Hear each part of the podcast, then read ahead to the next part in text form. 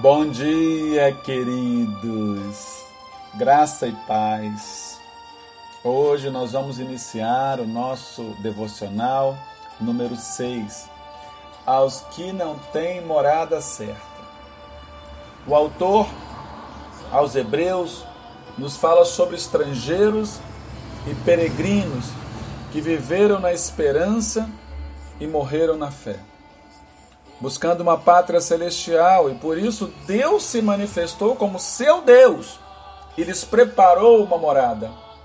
Um desses peregrinos, Abraão, movido por uma promessa do Senhor, trocou a cidade pelas tendas, o certo pelo desconhecido, a casa de seus pais pela esperança em Deus. Fé e esperança são valores essenciais para os cristãos peregrinos e conduzem uma vida paradoxal. Em Cristo, somos chamados a viver como responsáveis cidadãos da terra, mas orientados pela cidadania dos céus, de modo a não nos apegarmos às coisas deste mundo, alegrando-nos sempre com a criação de Deus. Como peregrinos, não somos sujeitos à carne, o mundo e o diabo.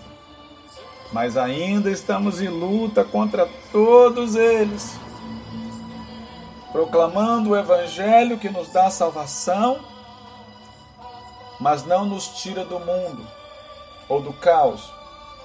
Convidamos as nações a crerem em Deus, mesmo sabendo que, em muitos casos, seremos perseguidos pela nossa fé.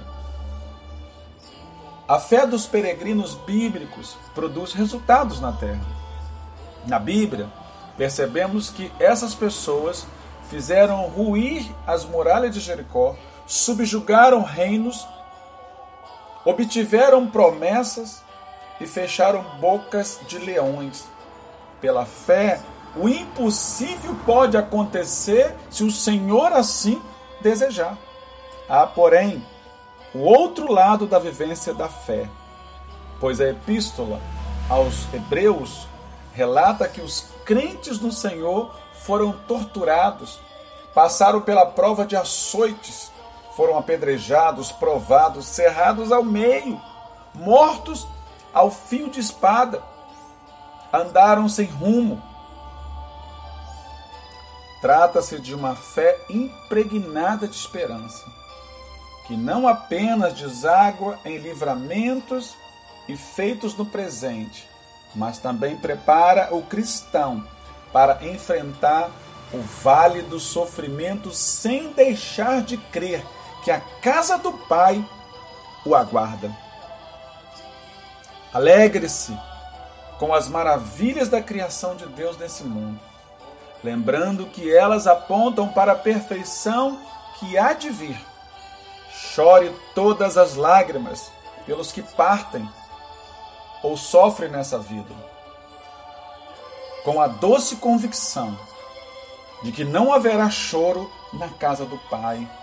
Envolva-se com a proclamação do Evangelho de forma intensa sabendo que na eternidade não haverá evangelização, apenas adoração Fortaleça cada dia a sua fé, pois no porvir não precisaremos dela para crer, já que veremos face a face o nosso Senhor.